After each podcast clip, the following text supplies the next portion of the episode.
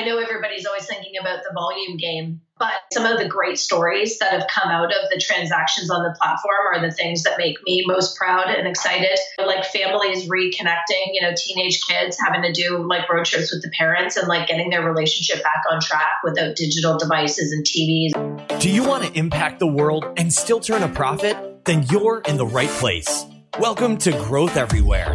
This is the show where you'll find real conversations with real entrepreneurs. They'll share everything from their biggest struggle to the exact strategies they use on a daily basis. So if you're ready for a value-packed interview, listen on. Here's your host, Eric Sue. Before we jump into today's interview, if you guys could leave a review and a rating and also subscribe as well, that would be a huge help to the podcast. So if you actually enjoy the content and you'd like to hear more of it, please support us by leaving us a review and subscribe to the podcast as well. Thanks so much. Okay, everyone. Today we have Jen Young, who is the co-founder and CMO of Outdoorsy, which lets you rent local RVs so you can go on memorable adventures. Jen, how's it going? It's going so well. Thank you very much for having me, Eric. How are you? I am doing well. Thanks for being here. So, Jen, why don't you tell the audience a little bit about kind of who you are and what you do? Cool. Well, thanks for the really good introduction. Outdoorsy is a tech startup. We're a peer-to-peer marketplace that also has a B2B enterprise software product. And basically, we dominate the whole outdoor recreational travel. It's a marketplace that services the 13 million RVs in the United States that do not get used for about 350 days a year. So they're literally only being used for 2 weeks out of the year. And it allows those owners to make money and earn dollars, pretty good dollars, potentially $50,000 a year, renting out their RV when they're not using it. And on the renter side, for the 30 million Americans that love spending time in national parks and outdoor travel, they can pick up and use these things on demand as they want. So we set up this business a couple years ago, and I've been there from the beginning and responsible for marketing. So literally everything from the ground up, word of mouth, AdWords, Facebook, all of our growth channels and brand community, the whole stack. Awesome. So if I go to your website, then I just need to look for an RV that I like, and then it could be like any other kind of marketplace out there. I just, you know, put in my credit card, and then I can go and do like an exchange to get the RV.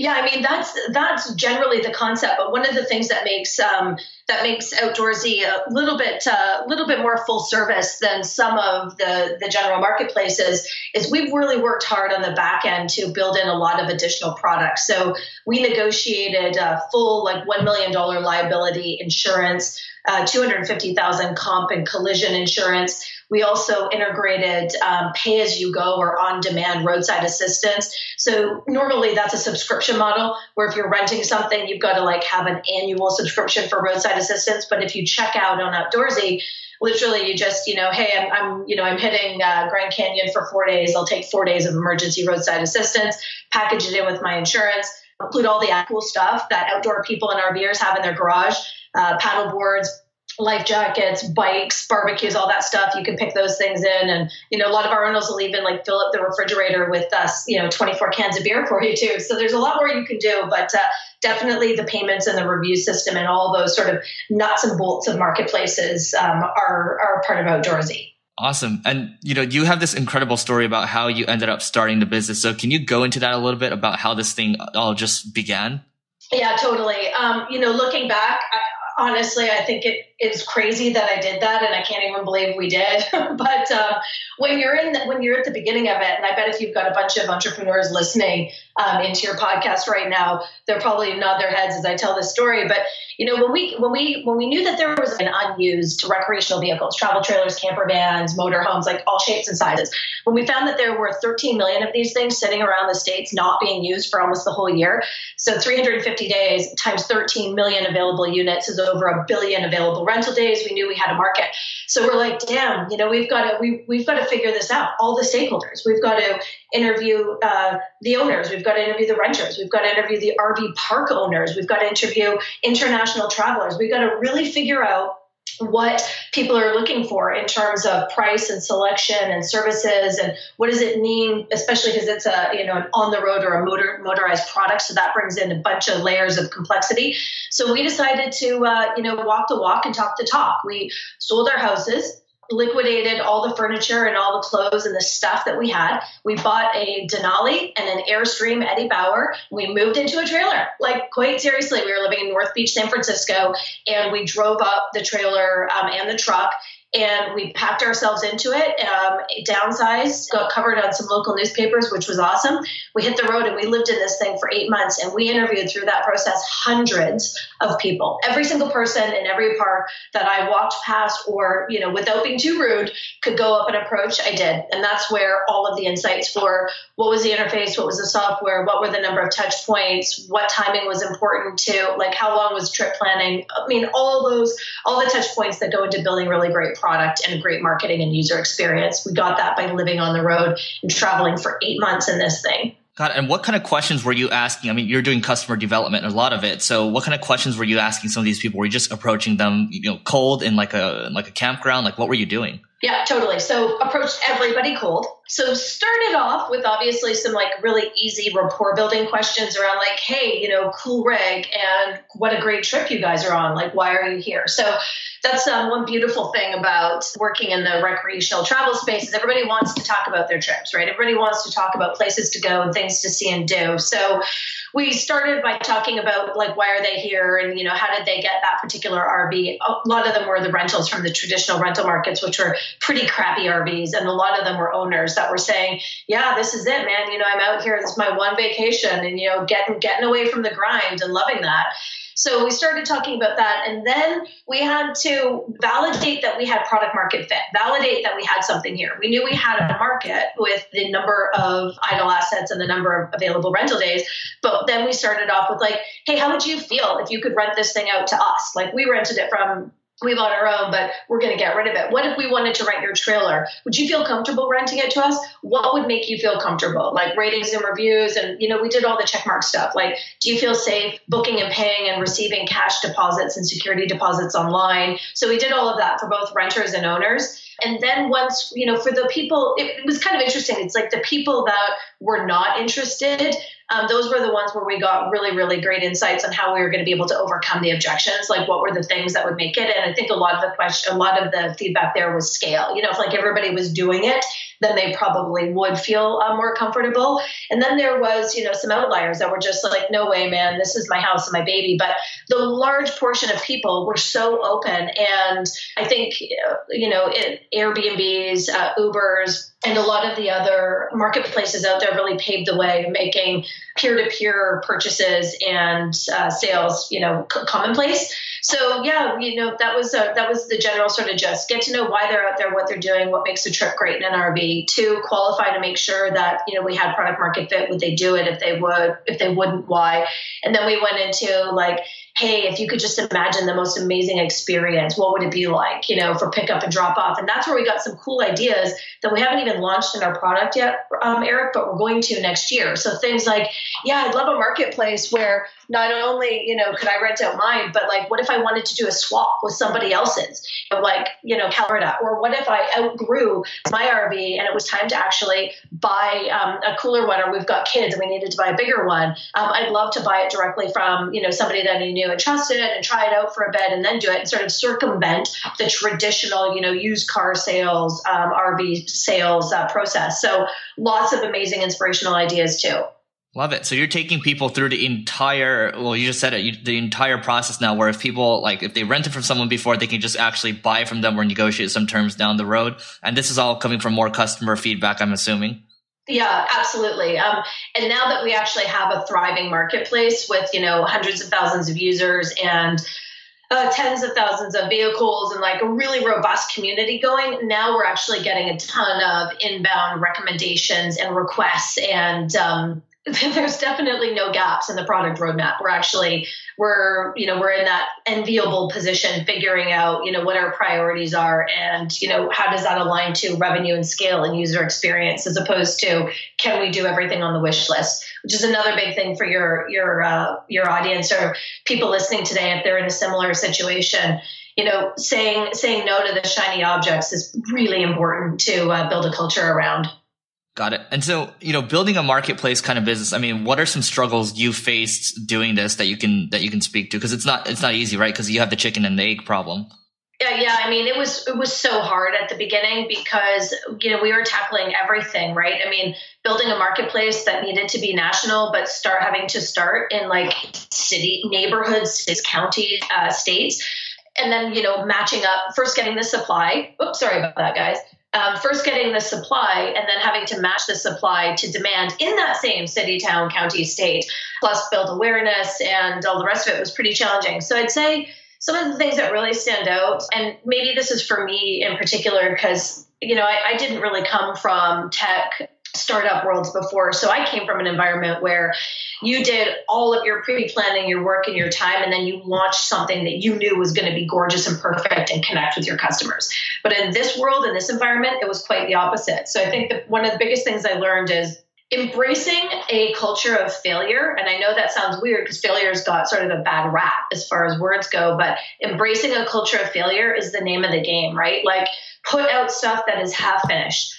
Try as many things as you possibly can. Just get any kind of feedback and then turn that feedback into your next iteration and try and do that like 3 times a week and get into that mojo where you're like, hey, it's ugly, but you know, this is more important than spending too much time and money to build something that looks great and then find out it fails. Great. And then also, you know, the other thing, Eric, I'd say is like, good old basic meat and potato channels too. Getting on the phone, like literally tons of cold calls, tons of word of mouth, like that can't be discounted.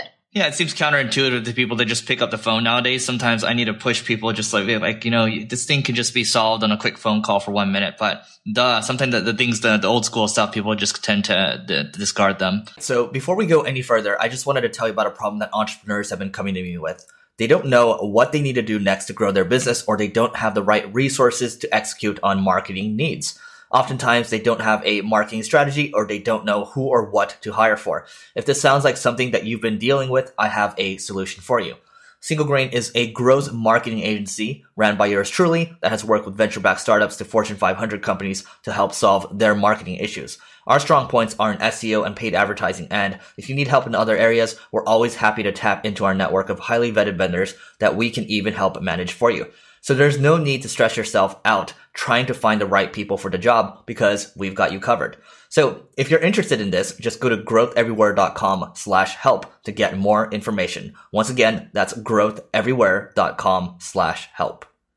So in terms of, I mean, you talked about, you know, you have, you know, lots of users, you know, lots of people using the platform. I mean, what other numbers can you reveal around the business today? I mean, we've got about 1 million interactions within our marketplace in terms of conversations and payments and completed bookings, which is pretty great given that 2017 is our first full calendar year in market. So first January to December that we've had, you know, a cycle around for economics, which is great. So 1 million interactions, we've done about 250,000 booking days booked, which is so cool. Like, to be able to sit here now, you know, looking back from, hey, we've got a great idea. Sure, building software marketplaces is so easy, to then figuring out it isn't so easy. And then living in the trailer and like grinding it out. Oh, you know, back and say 250,000 awesome vacation holiday days have and trips, road trips have been booked and paid for and processed and completed on Outdoorsy. It's such a cool feeling. You know, I know everybody's always thinking about the volume game, but also for us, I would say some of the great stories that have come out of the transactions on the platform are the things that make me most proud and excited. You know, like families reconnecting, you know, teenage kids having to do like road trips with the parents and like getting their relationship back on track without digital devices and TVs and all that sort of stuff. A few marriage proposals, woman got pregnant and they're having their first child on one of their road trips. Grandparents connecting with one another. I'll try not to be too sappy there, Eric. No, I love it. I think for innovators and entrepreneurs and people that are trying to break molds and do new stuff, I don't want to discount like the value of what we're doing and why we're doing it, because you know, it's the stories and it's the new ways of thinking and it's the new ways of people experiencing products and services and collaborating together that I think is pretty cool too. Yeah, I think people tend to forget about that, right? You know, especially people in the digital world, everyone thinks about, okay, it's all about the numbers. It's all about growth, but it's the stories that connects you with people. And that's what gets people to, you know, eventually love a brand. And I think you as a company have done that so well. But speaking of, I mean, you know, growth, I mean, what's working for you in terms of customer acquisition today, since you come from a big marketing background? Yeah, absolutely. So we're probably similar to, you know, a lot of digital businesses and channels for customer acquisition. So our meat and potatoes are AdWords and Facebook and content. Those are the channels that work the hardest for us on the supply side, the owner side. Facebook is the place where we can naturally insert ourselves with a lot of highly engaged community groups around RVing and outdoor and vehicle enthusiasts. And because it's a pretty compelling proposition, really great creative in video and strong visuals, capturing, you know, showing them and what it feels like to talking about the dollars that we can drive is, you know, really high converting channels for us. And then, of course, we've got a pretty tried and true now tested nurture flow through email, and it uses a bunch of different supporting documents and touch points through our travel journal or through downloads or through invitations to closed communities and conversation.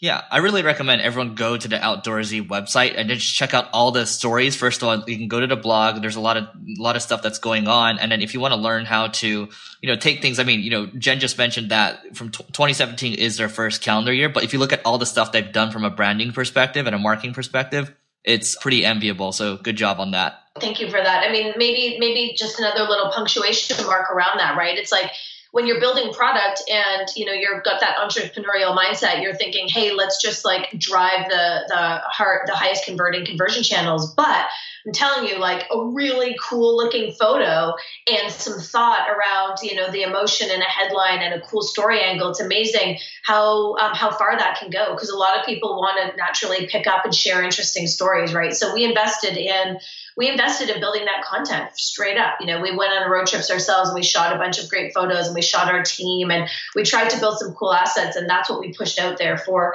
other content providers and writers to write about. And it's worked for us, aside from the straight up acquisition ad approach. Yeah, people tend to forget about, and this is something I stress to any entrepreneurs or marketers out there, people are forgetting about the lost art of copywriting and what a good headline really means. And I think you've done that really well. So again, go to the Outdoorsy site, learn more about it, even Google the word copywriting, because it's not just all about throwing ads up on Facebook or Google. It's much more than that, right? 100%. Yeah. I mean, everybody, I'm sure there's people that know a lot more about this than I do that are listening in, but Even if you think about AdWords, right, which everybody generally associates around targeting and ad groups and bidding and spend, really cutting through costs and cutting through in overall ad groups really happens at the headline. And I mean, this is where there's just like so much Me Too advertising out there that if you can inject personality and, you know, try your different power words and really find something that stands apart from all of the Me Too competitive ads at the top of page, be amazed at, you know, how many clicks you'll get being in, you know, sixth position if you've got a really interesting headline. There you go.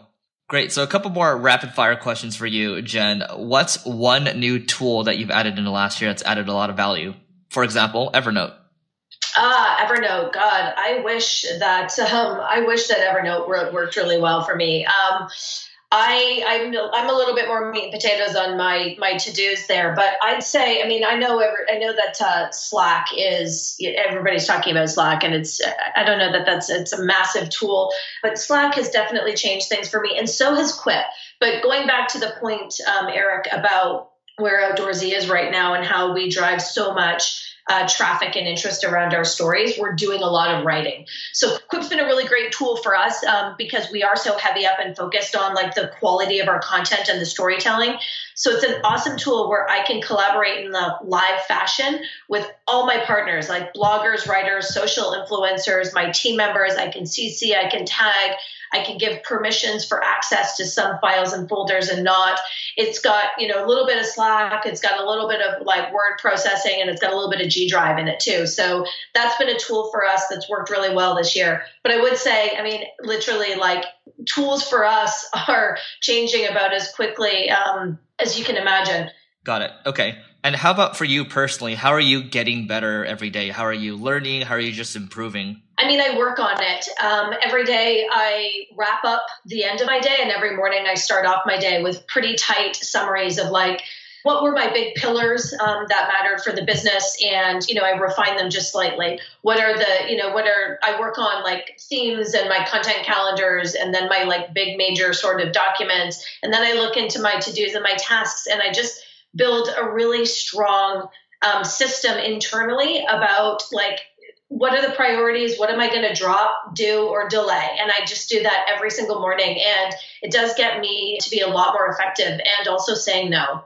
Got it. And does that come from it sounds like the Getting Things Done methodology. Is that what you follow? 100%. I also do power through probably 2 or 3 times as much as any other person in the kind of world as me. Like all of my my friends in other jobs. I mean, I just do more, and I think that is also another requirement if you're in the startup world.